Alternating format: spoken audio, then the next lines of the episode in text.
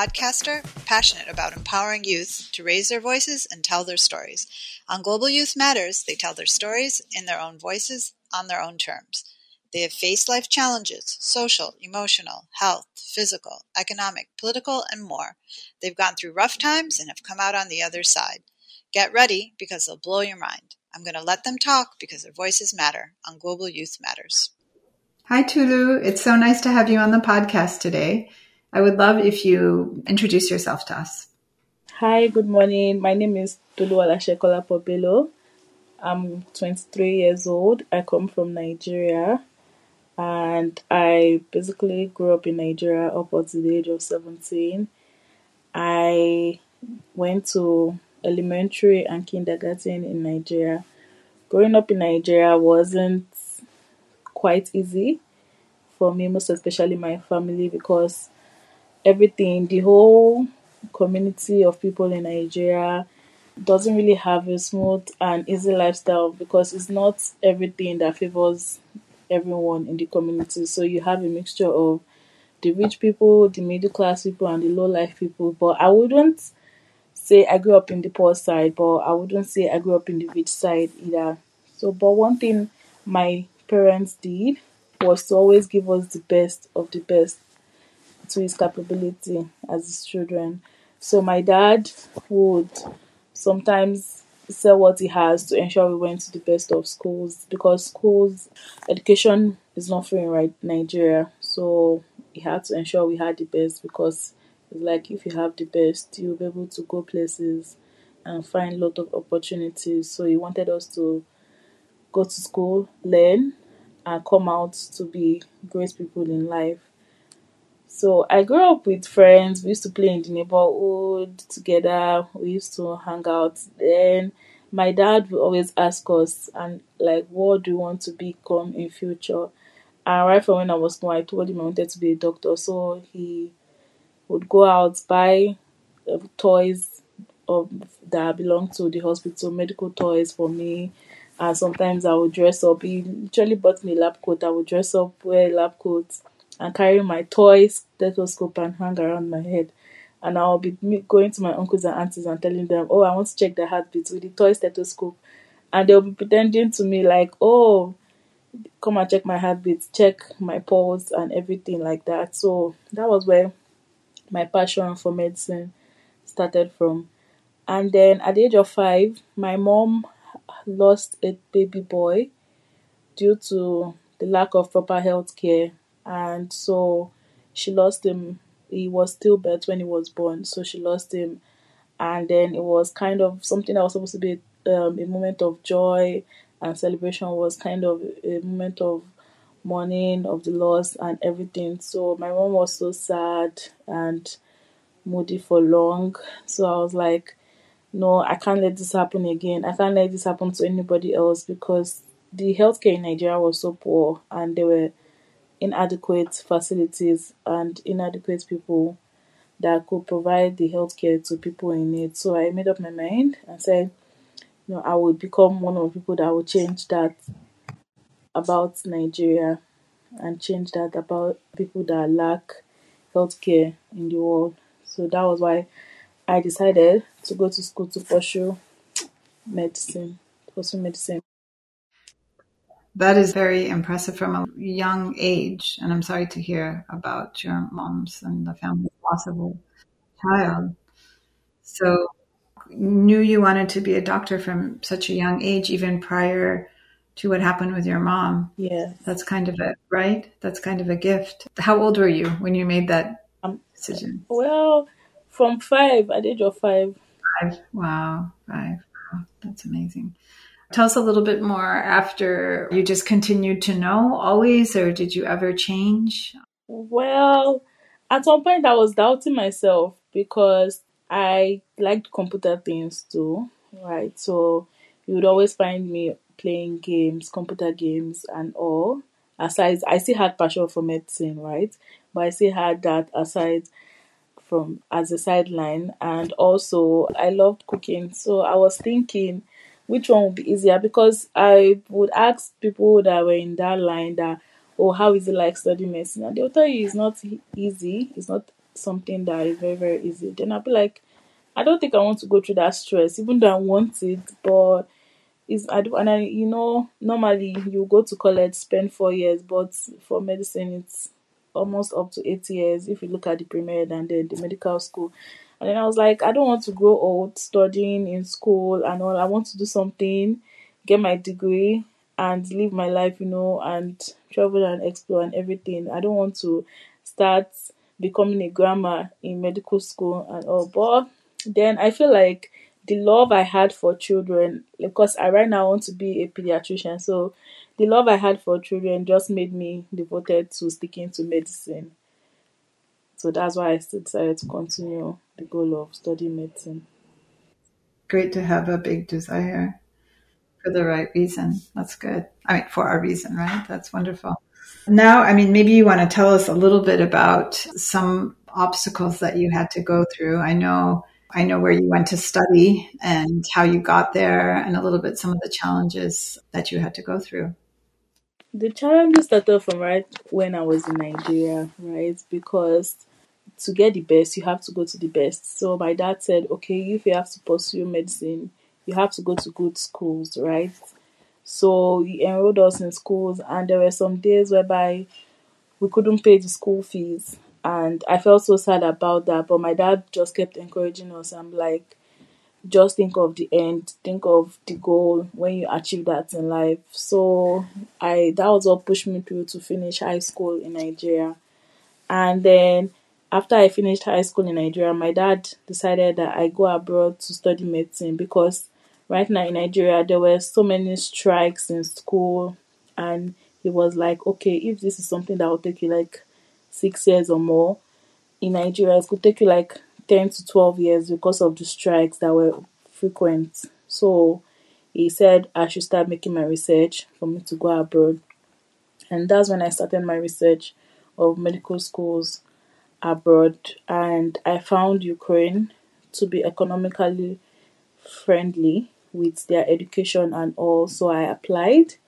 Even though it wasn't easy getting into Ukraine because the admission process was just complicated with me and at some point I felt I felt like all hope was lost because I finished high school in 2016 and then I felt my my colleagues were already in uni in, in college in 2016 and I was like worried 2017 had come and I wasn't in any college or anything and then 2018 and I was crying sometimes and then I was like that oh what am I going to do with my life? What am I going to when am I going to go to school?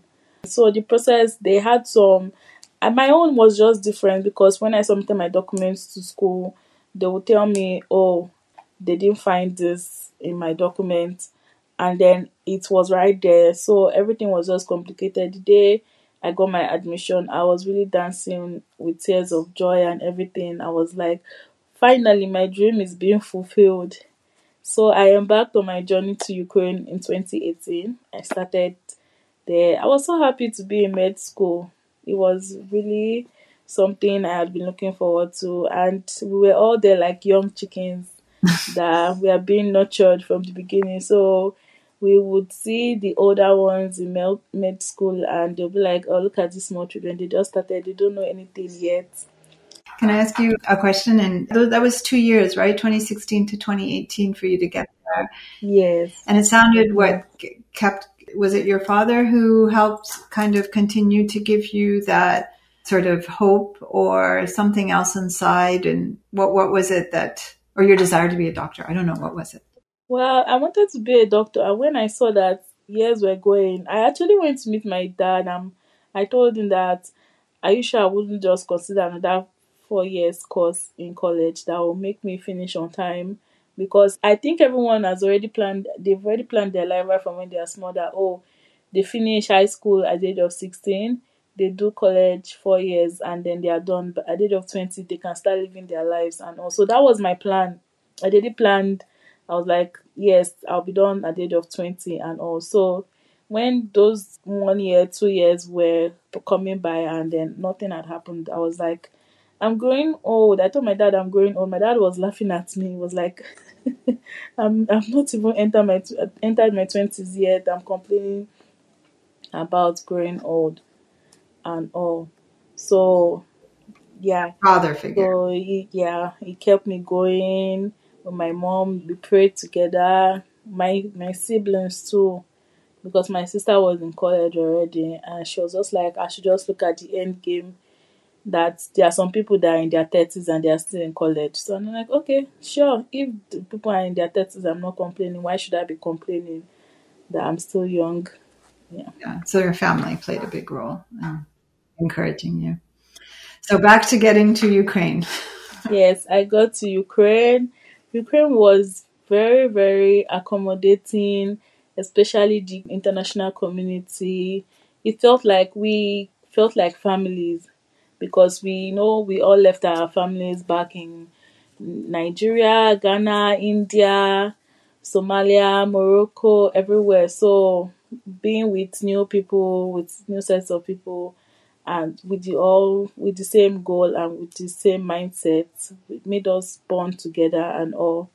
I made good friends in Ukraine, and the teachers were nice. Some of the teachers were nice to us. They helped us, especially us international students, because I remember one of my one of my internal medicine teachers. She's always like, "Yes, I know your mother is home." and she can't see everything right now. So if you ever need anything, if you don't have food, come to me. If you need anything whatsoever, because I know the big role a mother plays in the lives of their children. So she was like our school mother, while our physical mother was far away from all of us, like that. So as I progressed in my class in medical school, it became quite difficult medical school was not easy, but I was pushing through. There were sleepless nights. There were days I fell sick because I just had to stay awake reading throughout the night and all. But it was worth the sacrifice though, because I mean, I felt happy knowing all these things about the whole system, how the body works, and I felt happy that oh, I was progressing and I was making it in life after my third year in medical school in Ukraine, we wrote like a continuation exam, right, that qualifies us to start clinicals in Ukraine. And I was happy when I passed that exam. I was like, okay, I've passed through the first half of medical school in Ukraine. Remains the second half. So I started my clinical rotation in my fourth year. It was quite interesting going um, communicating with patients, diagnosing and the rest. So I was happy, looking forward to the end. Getting to my fifth year, I started my fifth year, and then one night I slept and I woke up to the sound of bombs and air sirens in the air, waking us up and to only to find out that the war between Russia and Ukraine had started. We had been right before the war started we've been getting like because from what i heard there was russian and ukrainian clash in 2014 but the senior students were like oh it's not that serious that it wasn't something serious like that that they settled the dispute and all so they were just like and teachers and school authorities were assuring us that oh it's nothing serious that it's probably just like how 2014 was that they will settle their conflicts and come to an agreement and all. So when we started seeing the news whereby some countries were telling their people to evacuate the country, the to evacuate from Ukraine, we were bothered and we were like, what's going on? That countries were not telling their people to evacuate and leave Ukraine during 2014. This one, they are telling their people to evacuate. That looks like it's something more serious. But the school kept assuring us that everything will be fine, we shouldn't worry, and we shouldn't do anything, that we should just remain calm and all. And so that's how the war started on the 24th of February 2022. And that was the day that changed my life. I woke up the following day. I was scared for my life. I wasn't even thinking about my education at that moment. I was just thinking about surviving because I hadn't gone home for the past five years of my life. I hadn't seen my parents, I hadn't seen my siblings, and I was looking forward to finishing, to go home, see my family, and continue my career in the line of medicine. So that night I was scared. I was like, God, I don't want to die. That this is not how I plan to die. Even though I haven't planned how I'm going to die, but this, I didn't want to die in a war or through bombs or anything whatsoever. So I was so scared of my life. I called my parents, I was crying. And so we tried, we started packing our things, we international students and some other Ukrainians started packing things, looking for a way out through the border. We made a first attempt, but my city in Ukraine, which is Sumy city, it borders with has a border with Russia. So Russian soldiers had surrounded our border which now made it difficult for us to leave our city. So we were stranded there for weeks. We were stranded in my city for weeks and there was no way out. We would wake up to bombs and sirens as alarms as early as six o'clock or five o'clock in the morning. And then they, they introduced curfew by five o'clock in the evening. So sometimes we would run from our rooms or an apartment from hostel. People run from hostels to the bunker every day, and it was during winter season, so it was cold, and people started falling sick because it was even snowing during those time. People started falling sick. Some people had to walk from one hostel to another hostel. They had to walk kilometers just to be able to get water and electricity and gas to cook and to survive and I was a student union representative of Nigeria. And I was the vice president of Nigerian Student Union in Sumy. So as a leader, I had to look out for my people. So we executives would risk it all, go to the stores and to supermarkets to get groceries and medicines for people to stay alive. There was a time where we went out to look for groceries from the donations that came in, and then the SRA went off and we were outside on the road. We were so scared that day. We just had to take cover with our winter jackets and all. So like if anything should try to come near us, at least we would protect ourselves in the possible way we could.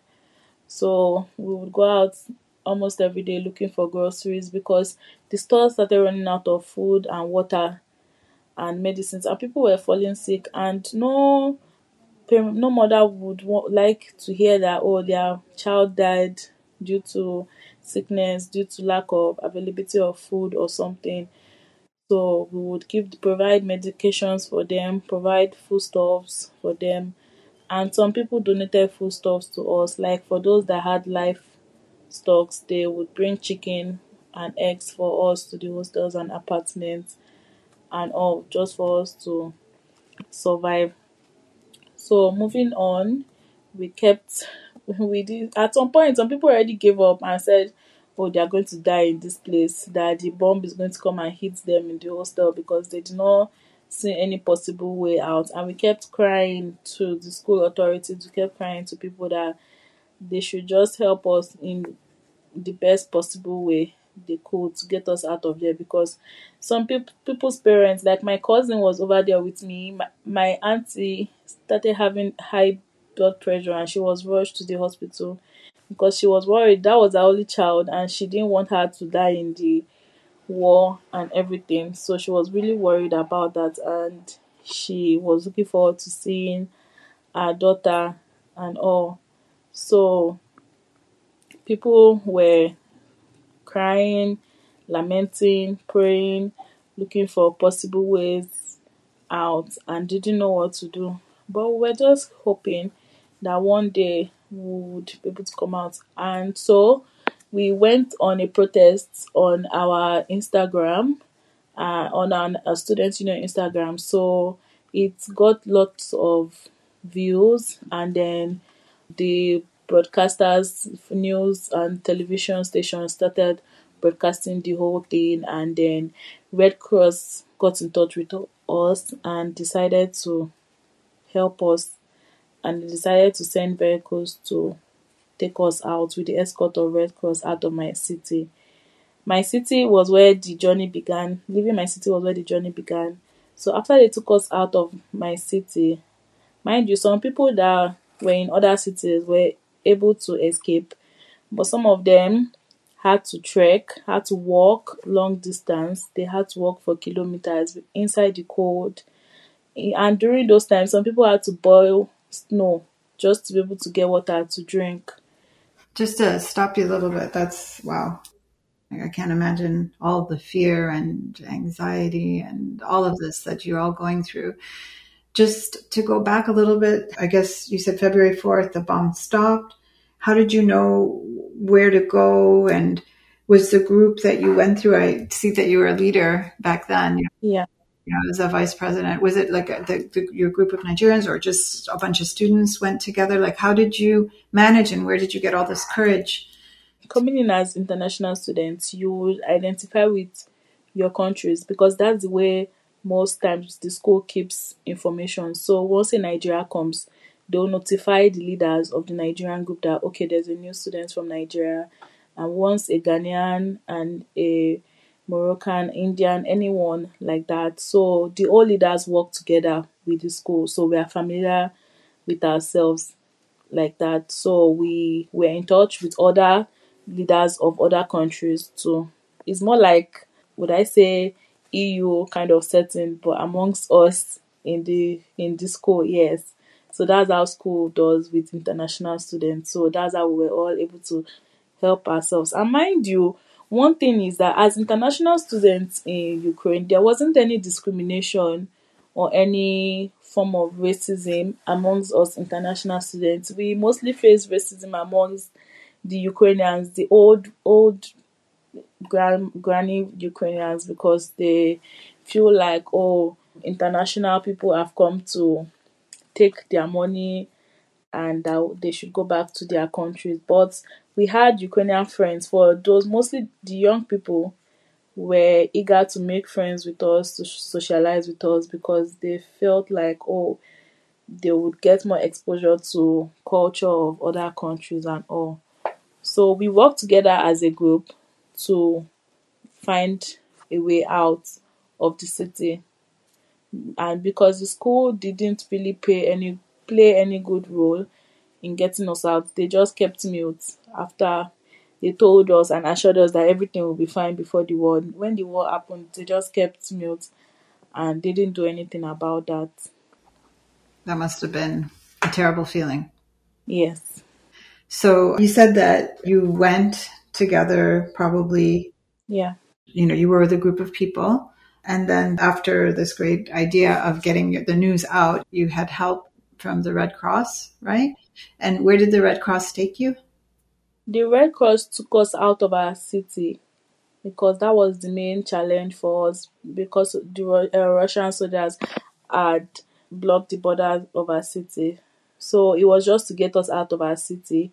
Then our journey to the border with other countries would now start. So that one was like a whole day journey because we had to enter train from my city to the city that is close to the border of Ukraine with Hungary, Poland, Romania, and the rest, Moldova, and the rest. So we had to get there. And that whole journey of the train wasn't easy because it was like survival of the fittest. You have to struggle and push to get yourself on that train. But one one thing that was really rampant was that they would rather prefer the Ukrainians to leave first before they consider Africans. I remember that day I had to struggle and push to get on the train. And one thing is, as a leader, you have to let others go first before you think about yourself. So I was one of the last people to leave to get to the border right so i had to ensure that okay other people were safe and all because some parents kept calling me to ask of their children like i should do something to get their child out of there. I should do something to get and at the same time i broke down because i'm also a student myself. It's not like oh i'm a student i'm sorry i'm a school leader or something i'm just like leader helping the association of the students But they kept addressing me like, "Oh, I own the school. That why am I not doing anything about it?" And then I kept. I went one day. I called my dad and I was crying to him that look at how parents are accusing me as if I'm the one that started the war and everything like that. But it was just like, nah, I should, I should don't, I should not worry. I should just be calm, and that if there's anyone disturbing me, I should just not pick the calls for the sake of my mental health. My mental health was really, really disturbed, and it was really bad at that point because I hadn't imagined my life flashing before my eyes like that, waking up to bombs, and also depression came in anxiety came in and then any small sound because hearing the sound of bombs and air flights started disturbing me mentally. There were nights whereby we would lay down on the floor with blankets all over our head in the room. So just in case if the building collapsed or anything, we would be safe and nothing would disturb nothing would um, break our body or crush our bones and everything. That was how we were surviving. There were days without electricity. There were days our parents couldn't reach us. We couldn't charge our devices to talk to our parents. But we just kept hoping that one day we would get out, which is when Red Cross now came. And so, like I said earlier, we got on the train. The train was survival on the fittest. By the time I was able to get on the train, I had to stay in the hallway they weren't they weren't giving us space to sit down and the the train I got on was like a wagon. I had to stay in the wall hallway in the passage and it was extremely cold. And we sat down on the floor in the cold place. It was and it was close to the toilet, so it was smelling like urine. But I just knew I would do whatever I could at that point to get out of Ukraine because I was I wasn't going to stay there any longer until the until any bomb met me or not. So the whole journey took one day to get to the city because once it was curfew, the train will stop till the following morning, and we'll wait. And once we hear siren, the train will stop till the coast is clear again. Then at some point I had to walk because the train said it couldn't go further than this because they said oh the Russians were attacking so we had to get down and start walking again. Eventually, the whole journey from my city to the city near the border was already taking up to three days. So by the end of those three days, we were able to cross over. Some my friends and I and some other people were able to cross over to Hungary. Some people crossed over to Poland, some to Romania, some to Moldova. It was just we just had to divide ourselves, so we all would have been able to cross over. So that was how I crossed over to Hungary. I crossed over to Hungary and the, the night I got Hungary, I couldn't sleep because the slightest sound of siren or loud sound would trigger me and wake me up and I'll be so scared and, and I'll be shivering from the fear of oh maybe it's a bomb sound or it's a siren of airstrikes in the air and all. It took me like about a month plus with mental health therapists talking to me and all to be able to get myself back and to be able to become stable. So after I got out of Ukraine. So I just wanted to ask, wow, that was that's a lot of a lot to deal with. So from the moment the bomb started until you went three days to get to the border between walking and train. How long was that? He said it, it, the whole it, it the whole process took three days. Three days from the train, but before that, like when you left and you had to stay in the hostel. Oh, okay, okay. It was like two weeks, over two weeks, almost three weeks sounds like a lot to deal with and process, yeah. right? Between the emotions and fear and being yeah. in war, nothing you ever asked for, right? Coming out of nowhere. And also, you said you experienced some racism on the train. Yeah. Where there were preferences for Ukrainians. So now having, I don't know if you want to address it now, you, you were able to process that through help, you said, for a month. And now, how do you feel about all this? Well, right now, sometimes I just think of the past. Sometimes I still get scared when I hear some sounds because I just feel like the whole thing, I haven't forgotten about Ukraine. I mean, some people had built their life in Ukraine, so Ukraine was like home for me already. So I taken Ukraine to be my home, and running, leaving my home was something I least expected. So when I think about that, and maybe I'm in that feeling or that mood, and so sometimes loud sounds still trigger me, and sometimes emotionally I can just be looking sad and feeling sad. But, I, I was depressed for quite some time, and it wasn't easy to Yeah. deal with. I can imagine. So, how do you think this experience impacted your life, or is it just those moments that you talked about, or is, did it change your perspective? Well, the whole experience made me stronger, and I just felt like, okay, I survived the war. I'm capable of surviving anything else. At first, I thought it was medical school that would finish me or that would be quite difficult. But after the whole experience of the war, I was like, nah, this one is more difficult than medical school. And if I was able to survive this, the war and all that, I'll be able to survive any obstacle that comes my way. So it made me stronger and it taught me the importance of family because people we were all together, we worked together and we survived together. So, what are some overall the whole experience, maybe from some sort of life lessons that you would like to share from when you were young, or from this issue, or anything that you would like to share with other young people? From well, my life experience is one thing I've realized now is live your life in the moment and the future will always come no matter what and you can't change whatever happens in the future. Like now I left all my belongings and I had to start all over again. Sometimes I'll be in tears when I remember a cloth I planned to wear or I just got and I was like, Oh, I'm going to wear this during summer and then I never got to experience the summer in Ukraine. I never got to wear the clothes, or the shoes, or the bags I got, I brought, and everything was lost due to the war. So I would say, don't hold on, don't keep grudges, and just live in the moment. Right? Don't hold on to your past. Move on because you don't know where you'll find yourself. If you want to do something, do it now.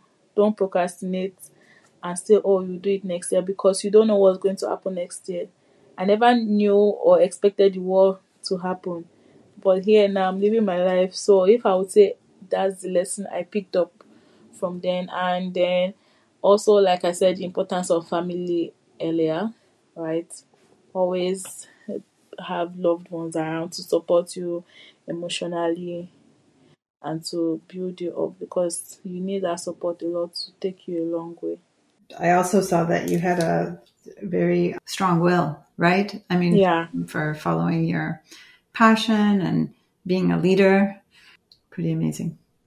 So, did you want to? I mean, I don't know if you want to share anything else, like other things you will tell young people or other things that about yourself. Yeah, leaving Ukraine and then because some of us had to put the halt to medical school, well, some people decided to get married because they felt like, oh, the war was going to kill them and they wanted to get married before. So they decided to get married and some of us have been out of school for like over a year because we couldn't continue due to the war and all. So I would just encourage people not to give up and that you should look for, look for the best in whichever in eh, any situation or any circumstance you find yourself. Make the best out of it all. I didn't give up and i didn't say oh because of the war i'm going to stop medical school. No. I still decided to i decided to write to schools i got so many rejection letters. I didn't give up. I continued to write. I looked for so many opportunities in different countries. And eventually something worked out for me. So I would say don't give up. And whichever way you find yourself, always voice out your thoughts because you may never know who is listening and who would want to help you. So you should not just keep to yourself and hide your worries from people because there are people in the world always ready to help you. If we didn't voice out our thoughts to the red on Instagram Red Cross wouldn't have known that oh there are people stranded there, and then we might have been stranded for months without with, and people would have thought oh everyone is out, people are fine and all. So we should always voice out our thoughts, whichever any way we find ourselves, and speak out because the world is hearing. It's very beautiful. Yeah, importance of your voice, right? And then community and getting help when you need it, and also that extreme uh, sort of never give up personality that you've had, which is great lessons. Well, thank you so much for sharing all of your experiences and your wisdom. And I wish you the best. Thank you. Want to hear about you when you're taking care of kids. Thank you. Back home, right? Back home in Nigeria. Thank you so much. This is the Global Youth Matters podcast. We hope you'll subscribe or follow us at Apple Podcast or your favorite pod platform. We would really appreciate it if you leave us a positive review, especially on Apple. This helps us build an audience. Finally, we want to hear from you. You can reach us by email at globalyouthmatters at gmail.com. We'll see you next time.